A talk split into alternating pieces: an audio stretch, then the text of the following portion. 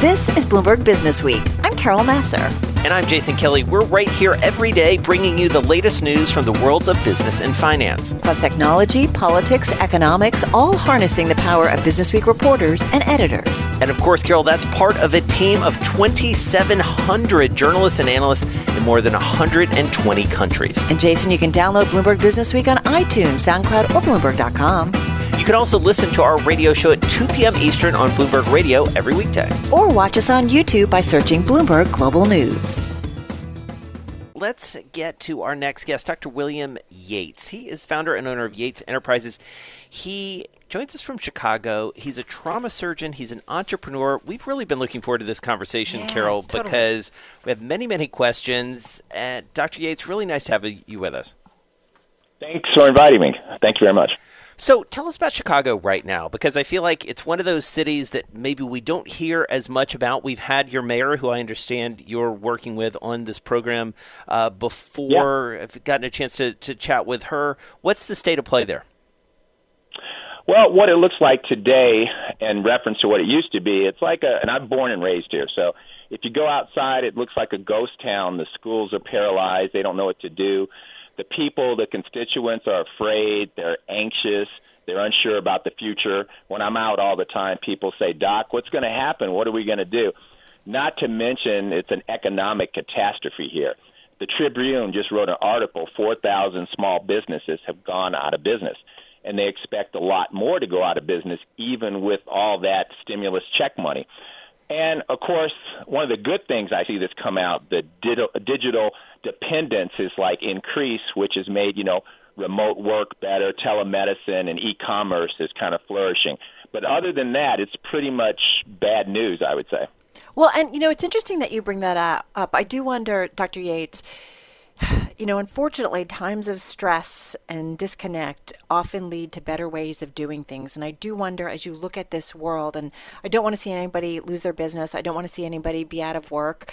Um, but I do wonder do we get to a better side, whether it's, you know, how you run business in businesses, how you do things, you know, more online, more digitally, you know, how education is run. Do we get to a better side? Medical, you know, we see a lot more telemedicine happening. Do we get to a better side in your view? Because I feel like you understand kind of the old ways of doing something and then also embracing technology. Right. Well, I mean, in every catastrophe, something good comes out of it. And I say what I see good coming out of this right now is that everybody has to be aware, say, of the business supply chain, that we can't be dependent on other countries to feed us, that we have to become autonomous. And we're, that's very clear without explaining why.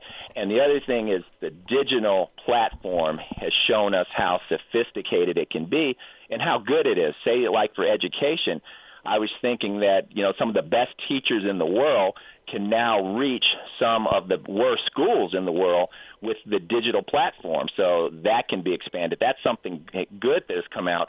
And I think the other thing that we should concentrate on, there should be more information sharing between countries globally. Mm-hmm. Because if that had happened in the beginning, I don't think you know we'd be in this situation. So that's what I think the best things that have come out of this. And other than we all have to be united, which has not happened in the United States, it's so fragmented. These people do this, these do that. That's why the numbers keep increasing. Well, and Dr. Yates, what one area of fragmentation for sure is something you alluded to, which is the world of education. And Carol and I talk about it all the time from a personal perspective. Both have school age kids. Um, you know, we're seeing these headlines from University of North Carolina. We're seeing it from you know all sorts of places across the country. New York City sort of going its own way versus Los Angeles and San Francisco and Washington D.C. and other places. I read a great New Yorker article today about Lovett School down in my hometown of Atlanta. How should we be thinking about schools? This is something you've done some specific work. You've got equipment installed in schools doing thermal temperature checks, but how should we be thinking about education? I think there's a, a way to actually go back to school and go back safely. College is another a- aspect of this because you have a school basically with an assisted living facility, so that's something altogether different. But I think schools can open safely if you do a couple things, or actually four things. Protect the students, and everyone knows what that means wearing a mask, staying six feet apart, um, sanitizing. And then you need to screen for potential patients or kids or anyone that has the virus. And the way that you do that is questionnaires seem to be good, and also with objective data of fever, because anybody who's infected, the number one sign is usually going to be a fever. Now, that won't catch the asymptomatic people, but still, we know that people who are symptomatic will have a fever. The third thing I think is just broad testing, baseline testing. Everybody has to be tested and has to be tested often to know if they've contracted the virus. And fourth is basically tracking. When you see clusters, you have to track isolate, quarantine, whatever you need to do. And in the school system specifically, we've also developed kind of pod units mm. where the students can be separated by basically a plastic uh, partition. And it's no way, if you do these things, if everybody does it, the teachers, administrators, and the students, you will not get coronavirus. So I got to say, it was fascinating reading about your background. Tell me how you came to be a trauma surgeon to, or tell our audience, since I've already read a little bit about it, tell our audience about no. how you went from being a trauma surgeon to creating this company and why you decided to focus on, you know, these various uh, devices, whether it's metal detectors or whether it's, you know, being able to take temperatures. Tell us a little bit about that progress yeah. progression? Well, as a trauma surgeon, I just became irritated with hearing over and over again about mass school shootings and violence and all the pain that it causes on the back end and the front end. So I always felt that a simple solution was being missed, such as metal detectors just being deployed in schools, open areas, municipalities, and the like. So what I did was I started a company, uh, partnered with the manufacturer, started uh, distributing metal detectors, X-ray equipment to different schools, anybody that would listen to me about the effectiveness of this equipment, because I strongly believe that it only prevent it prevents violence as well as deters violence. To have violence, you have to have opportunity. And where this has taken me, since I had metal detectors, I was always working on uh, infrared thermal scanners to combine it with the metal detector, and we were working on this in December before I even heard of COVID.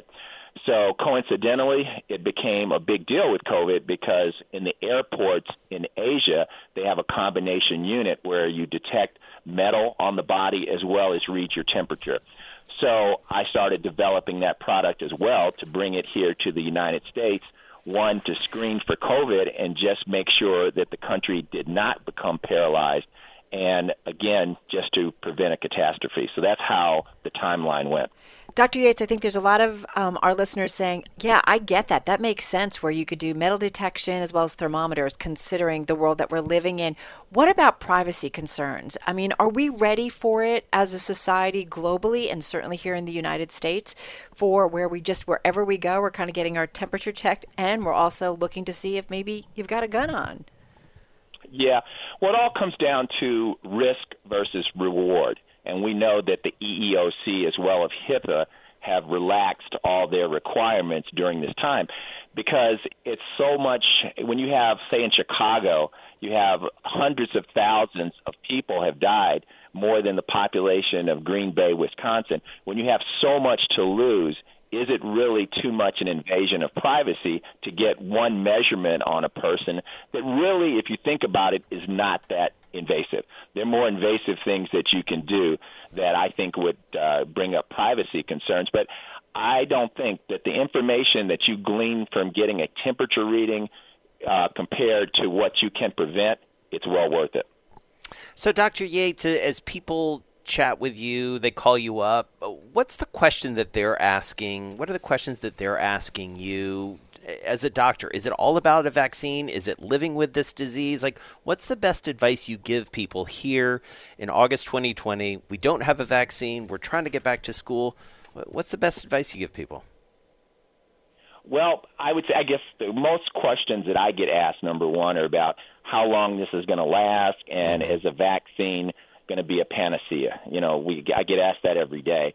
And the way I answer that is that the pandemic is going to be here for a while because if you consider, well, this is a worldwide problem, so you have billions of people that would have to receive a vaccination before we would even consider things like a cure. And then you put on top of that, say in the United States, a lot of polls are showing that up to 50% of people are saying they wouldn't take the vaccine even if it came out because of various reasons. So the vaccine in itself, a lot of people are thinking, yeah, it's going to be a win, but it's not going to be a magic trick. So my point being that all these things we're doing, because COVID and other things like COVID are going to be around for a long time, the protection, the screening, the testing, and tracking are going to be here for a while. And maybe we won't be in large crowds. Maybe we won't be able to eat out like we used to. Things will change. But the vaccine's not going to be a magic trick. I think what people what a lot of people don't talk about is I think there needs to be an acceptable treatment for COVID. If you think of things like AIDS, we don't have a vaccine for AIDS, but we have a treatment for AIDS where people just don't drop dead from this disease. I think we also need to develop a treatment mm-hmm. as well as the vaccine so all these people who don't take the vaccine don't ruin it for everybody right. else to keep the virus going. All right. Well, really interesting thoughts, yeah. some great insights. We really appreciate it. Dr. William Yates, founder, owner of Yates Enterprises. He's an entrepreneur, he's a trauma surgeon, uh, working this problem from a lot of different angles. We really appreciate his time joining us on the phone from Chicago. This is Bloomberg Business Week with Carol Massar and Jason Kelly on Bloomberg Radio. Well, we had a little bit of a medical conversation yes. about a vaccine and the potential thereof, but we've been puzzling over this notion of what the market makes of all this, what investors should be making of it, and what folks are gaming out. Uh, it is the big question in many ways, Carol. So we're very grateful to our yeah, team that totally. they actually took this straight on. We are joined by Claire Ballentine, markets and ETF reporter for Bloomberg, joining us on the phone from Queens. She co-wrote the story "Wall Street Experts Imagine What a Vaccine Could Do." To markets. We're also joined by Joel Weber, the editor of Bloomberg Business Week. He joins us from Massachusetts. All right, Joel, as usual, I have questions, you have answers. Tell us about this story. I, I, have very few answers on this one uh, because it remains a, somewhat of a mental exercise. Um, but you know, we, we were we put all of our muscle on into this um, vaccine issue, double issue, and one of the things that you know is just uniquely Bloomberg, I I think, is is you know bringing it back to the markets. And one of the questions that we sort of put to the equities team was sort of like, okay, well, if there is a vaccine at some point, um, what does that mean? What will what will that do for for markets? Would there be a bump, or would that bump be short lived, or or would there be no bump? Um, and that was sort of where we left it. It was just an open ended invite to the equities team, and, and Claire kind of picked that that up. And and Claire, like you came up with a couple scenarios that um, that people thought could be likely. What what were they? Yeah, so this was informed by talking with a lot of um, the expert money managers that we speak with day to day, and they kind of put forth three different scenarios that could happen when a vaccine is successfully introduced. Um, the first is sort of a, a new taper tantrum um, with the idea that the Fed, which has really stepped in and helped um, stabilize markets, begins to slowly kind of draw back that really worries people, and we see sort of a new taper tantrum, um, which would obviously be, be very negative. Um, could see stocks and bonds falling. Um, that's sort of, you know, uh, maybe worst case what else could happen? Maybe, so, Claire, just uh, let me interrupt if I can. Remind us what a taper tantrum really is, because we've seen this before, and uh, just remind us what that looks like to to an everyday investor. And not to be confused with temper tantrum that we all deal with with, with some which, of our bosses or spouses or whatever, or, or my two year old, or your two year old. well, yeah, they have, they have some similarities. True. Some some fear, um, you know, because the Fed has really supported markets. You know, what happens when they take away that helping hand? And a lot of it isn't driven by what has actually happened. It's more just the fear of that. Right. Um, so in that case, could see stocks and bonds falling in tandem. Um, a possibility, you know, not definitely not inevitable or anything like that. So, what I think, and I love number two, um, because I feel like if anything, the Fed isn't going to rush away anytime soon. But talk to us a little bit about the second scenario here. Yeah, so we sort of um, came up with the, the phrase to call this the supercharged status quo. So, this means that, you know, a vaccine is successfully introduced, the market's very um, happy about that, and, you know, market goes up. Um, and people are saying that that you know could happen for obvious reasons, but also because the Fed isn't going to necessarily step away from these huge stimulus efforts right away. Um, a lot of it is because, like what we saw with the taper tantrum back in 2013, it's very hard to undo this quantitative easing. So in that case, market goes up. Also, everything just gets more expensive. And so behind door number three is what, Claire? da, da, da, da. Well, this is the idea that some of these value stocks that have really been beaten down in this um, post-COVID world means that maybe those could start to do well. So some of those areas that have really um, been hurt hard, like the airlines, um, cyclicals, small caps, those could start to outperform. Um, and that would be the case of a, a broadening market. You know, we've seen the tech stocks do well, but with a vaccine, that could be the gateway to many other sectors also doing well.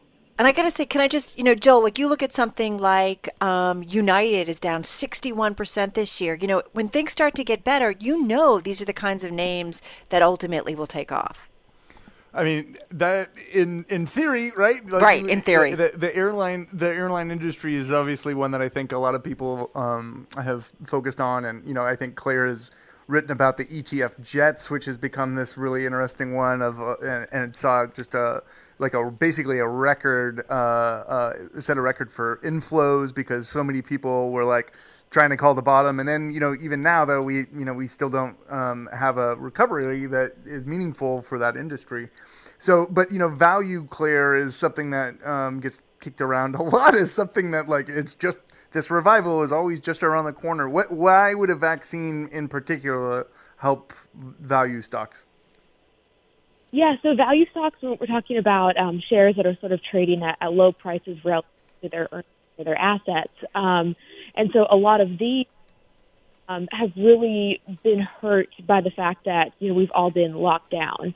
And so, you know, we can't go out to shopping malls or restaurants, things like that. So some of these um, areas with a vaccine, people might be able to, to get out more, to give like small businesses um, their money, and that could help get things more back to a more normal economy. I'm well, just going to say this is everything you need to know to understand kind of what may happen in the markets. Yeah, no, it's right? really smart, a really nice roadmap. And as Joel pointed out, we don't know what's going to happen, but these are three uh, very uh, possible scenarios. So, our thanks to Claire Ballentine and the team for putting this together. Claire is markets and ETF reporter for Bloomberg. She joined us from New York. Joel Weber, the editor of the magazine, joined us from Massachusetts. You're listening to Bloomberg Business Week with Carol Massar and Jason Kelly on Bloomberg Radio. Ready to do some economics, Jason Kelly? Let's do you remember do how it works? I do remember how it works. this is the time we do economics.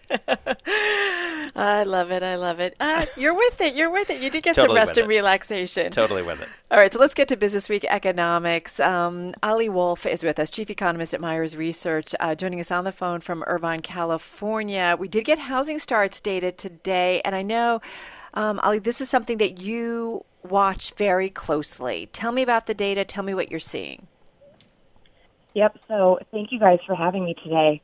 The report was it beat all expectations, though all of us that follow the housing market were not overly surprised. Housing has been one of the strongest sectors in the economy, and you see that in the data. We saw, let's exclude the multifamily data for now because the margin of error was plus or minus 50%. But if you look at single family starts, that's the less volatile sector, up 7% year over year in a pandemic and in a downturn. And so, and and I say this with with respect and and uh, affection here, Ali. Why do we care about this? Like, why why is it such an important um, economic indicator? I mean, I understand why housing is important, but why this particular number, and especially given everything that's going on in the world? It's a great question because if you look at the resale market, so normally resales represent 90% of overall transactions what we've seen is resale inventory is down 36% year over year. People don't want strangers coming in their homes. They're afraid of COVID.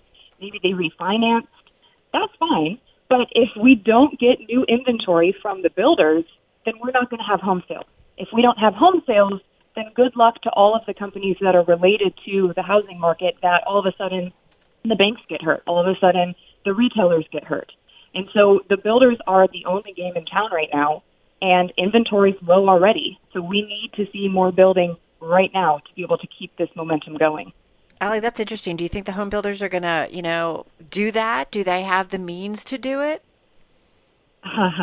so that the reason I laugh is because that's the problem. So mm. entering 2020, we had a lot of builders say, you know, we're going to do more starts than we did in 2019. And then we're having builders tell us now we want to build even more homes than we originally planned for 2020. But now we're running into this problem that builders may be gapping out. All of a sudden, appliances are getting harder to get their hands on because of supply chain challenges. Roofers are going out of business. Lumber prices, I don't need to tell you guys, up 90% since mid April. So all of a sudden, there's these two problems that the builders are facing. It's real. I have to say, um, I was away for a week um, at the beach in a home, and the oven didn't work. And we're like, okay, piece of cake, you know, we call and you know, or you know, get a new oven in. No, there are no ovens. They said available, and even if there were, there's nobody around to put them in. Like that's what our world is. I really thought this was going to take another turn. That you were like, I was off for a week, I was lumberjacking, and I just, you know, Jason I saw Kelly. I am now building homes. yeah, exactly, uh, doing it all. And so, so Ali, so synthesize this into an economy. I mean, this is the question that we ask any uh, smart economist that we have on our air, and it comes off of a conversation we just had about the markets, which is this continual disconnect that we seem to be living in between an economy that is uncertain to say the least and a market, an equity market at least, that feels very certain about where it's going. What are the data telling you about the health of the overall U.S. economy? Yep, and so I'm going to go into alphabet soup, and I apologize for this. But we've kind of combined it into two different things. So I'm sure you guys have heard about the K shaped recovery. Yep. If you look at the top half of the K, we have such positive indicators. You have the unemployment rate for those that have a bachelor's degree under 7%. That is good in normal times, and not let alone in the times that we're in today. Anyone that can work from home, any of the companies that are related to this online, this new shift in demand, are doing fantastic. And you see that in the equities market. What you don't see is, well, I mean, some of the stocks are still getting hit, but you see lodging. You see people that can't work from home. You see mm-hmm. people that don't have that high of an education level. You see families that are facing pains because of childcare. So they're that bottom half of the K that now all of a sudden you're just facing com- two completely different economies. And I think the stock market is probably fixating on the hope that the top half of the K can raise the rest of the economy. But my fear is the rising tide can't lift all boats when people are afraid of the virus. So are we easily still in a recession come 2021? Uh, well, I would argue technically we probably are not in a recession anymore based on how the National Bureau of Economic Research does it. But I do for sure think we are still in a very bad place in the economy in 2021. Yes, I think the unemployment rate will still be very high. I think the recovery is still fragile, even though we do see pockets of strength. And geographically, how much does it vary? I mean, I believe you're joining us from, from California, Ali. I mean, how much does it vary depending on where you are in the country? As you sort of take the data, you know, one level down, eh, how much of it depends on, on where you are? Yep, and I think it depends on where you are, and it depends on what has happened to not only your state in terms of how much are they having to pay out for the initial jobless claims, how much are their budgets getting hit on the state level, so thinking about California, obviously has been hit quite hard, but also looking at what has been the long-term trend. Places like Austin, Phoenix, Vegas, Raleigh. I know Vegas is crazy to even bucket into that, but there's been so much positive net migration in some of these markets across the country that even as some of the economic data doesn't look as good, if there's positive net migration, a concentration of higher income individuals, and some job diversity, you're definitely seeing it's way different by location. Right. Yeah, totally. Yeah, absolutely. Yeah, and we just don't know what the sort of synthesizing some of the things you said. We don't know, you know, what this sort of remote work environment is going to mean for where people live, and a lot of conflicting uh, data out there, mm-hmm. to say the least. All right, Ali. Well, thank you so much, uh, chief economist, uh, joining us from California at Meyers Research. This is Bloomberg Business Week with Carol Massar and Jason Kelly on Bloomberg Radio. Well, in this week's edition of Bloomberg Business Week Small Business Survival Guide, we've got a collaboration between Small Biz and Bloomberg Hyperdrive, which you might not know and you should know, but it's our team in vertical that covers the future of transportation technology. Back with us is Bloomberg News editor Dimitra Kessenides on the phone in New Jersey, along with Digital Motors CEO Andy uh, Hinrichs. He is on the phone from Irvine, California. And Digital Motors, a really cool company. It's a startup that can pretty much turn an old fashioned car dealership into a Tesla esque web store. So, Dimitra, let's start with you. Talk to us about this collaboration. Hi. Yeah. Well, Carol, you know, we've been looking at a lot of startups at Hyperdrive because when the pandemic hit, it just seemed like, oh, you know, what we predicted was it was going to be a lot of startup stories that were not going to pan out that things were going to become so challenging over the next year or so that probably we were going to see players in electric vehicles and autonomous and more that weren't going to survive because of money, cash flow problems, and more. But in fact, you know, quite the opposite is happening with several businesses, and Digital Motors is one of them. Kyle Stock did this interview with Andy, and it really all came down to timing. You know, this was a business that was getting ready to go, uh, but the pandemic speeded up their timeline quite a bit and um, and tapped into something that's happening right now, which is the need to turn car buying into e-commerce. So, Andy, tell us about that. Andy Hendricks, the CEO of Digital Motors. Uh, how were you able to make this pivot, or were you sort of there waiting as all this happened? Well, we were certainly not there waiting, but but we already were were, were you know targeting the trend towards digitalization in the automotive space. You know, so what we've been working on for a year and a half is a comprehensive online car buying platform. And, you know, it encompasses the whole uh, buying journey from finding the right car to getting to reliable monthly payment, credit approval, and home delivery. And then the crisis struck, and we found ourselves live in market a full quarter earlier than planned. Right. Well, listen, I mean, what's interesting, Andy, is you guys weren't planning to launch until the summer, but with the COVID 19 pandemic and the change in our world, uh, you guys upped your, you know, opening. Exactly. Uh, we accelerated, you know, a full three months, and it actually was prompted by a dealer that faced a full shutdown of his operation. You know, nobody could come to the showroom. That was at the end of March. And that dealer called us on a Friday and said, Hey, you know, I need the store. I want you guys to help me we worked nonstop throughout that weekend and launched the store by that following Monday. And actually, that very first dealer became the number one Jeep dealer in all of California. Wow.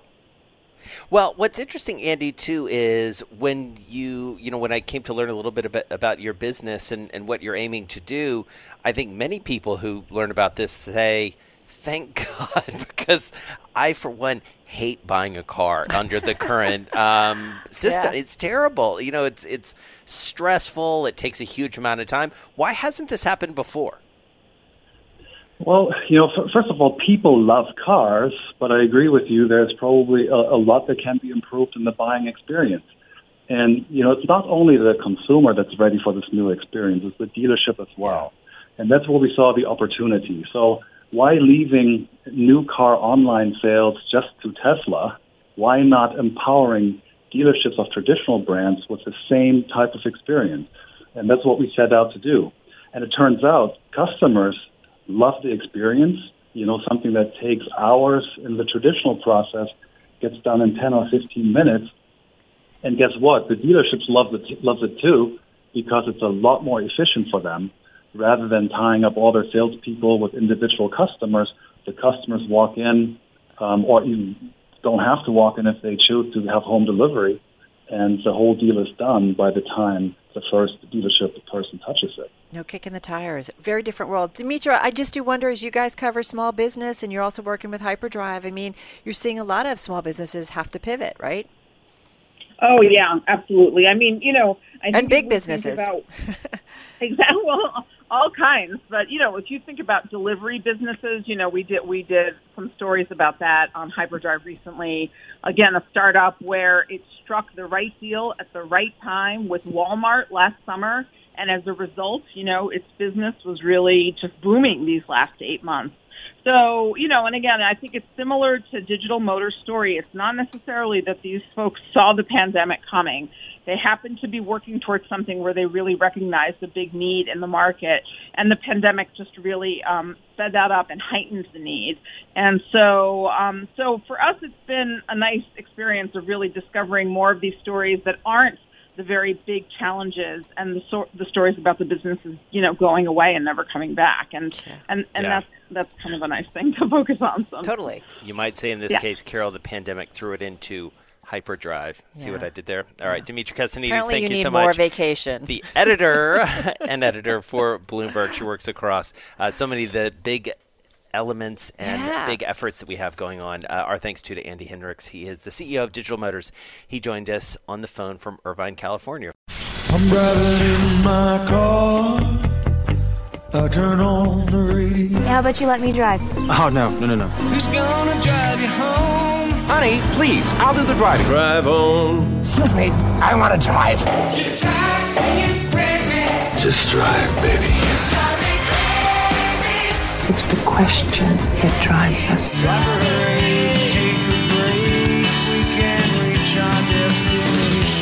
This is the drive to the close. That funky music will drive us till the dawn. On Bloomberg Radio. All right, it is time for the drive to the close. Here on this Tuesday, we turn to one of our trusted guys, David Dietze, President and Chief Investment Strategist for Point View Wealth Management, looking after more than $7 billion. He joins us on the phone from Summit, New Jersey. All right, so David, we are looking at a market that continues to, at least by some accounts, defy gravity in the face of some still pretty scary headlines when it comes to the virus. I think scary to say the least. And yet, you, I believe, are even more optimistic in terms of where it could go from here. Why? Well, Jason, you know, I agree with you that it's almost surreal here that despite the deepest recession since the 1930s, we got this double digit unemployment, over three quarters of a million people dead across the world from COVID 19. We're back to almost trading in record territory in the S&P 500, rec- recovering all the pandemic caused losses, but we have no vaccine. So what gives? But you're right, we are actually continuing to be very constructive on this market. We could see another 5% before year end. And, you know, what is the key factor that we're, we're looking at, Jason? Is all about the vaccine. Okay, all about the vaccine, but I want to throw at you, David, a story that Jason and I just talked about briefly, and I know Doug Krisner did as well. The U.S. State Department asking colleges and universities to divest from Chinese holdings in their endowments, and also issuing a school to the schools a warning um, to get ahead of potentially more onerous measures on holding the shares. Is that a political threat in an election year, or is that something where we as a nation, as we continue to kind of divide up um, the world and kind of move away from our relationship with China, that's something that you think could be lasting and worrisome, maybe for the markets and investors? Well, you know, it's a little bit of both. And certainly, I'm from the old school of economy, which says more trade, the more global, the better. Better off all peoples are as they specialize on what they do best.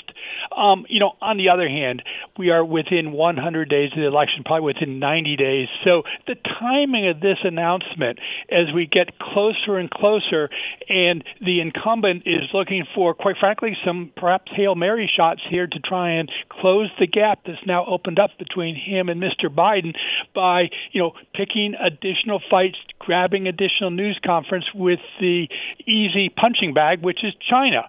Uh, you know, but the fact of the matter is um, that does not really affect the fundamentals. so you're dismissive. Would, you would be dismissive as an investor of a of a story or a headline like this. Yeah, because I think there's a good chance that we see a change in government.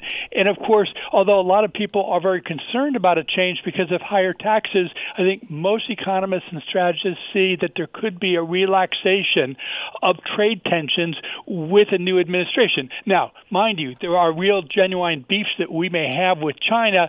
We don't want to be uh, taken advantage of. On the other hand, kind of this uh, headline grabbing, high tariffs, divest, throw uh, companies off from listings, I think is more designed to uh, grab attention and actually resolve in a responsible manner our differences.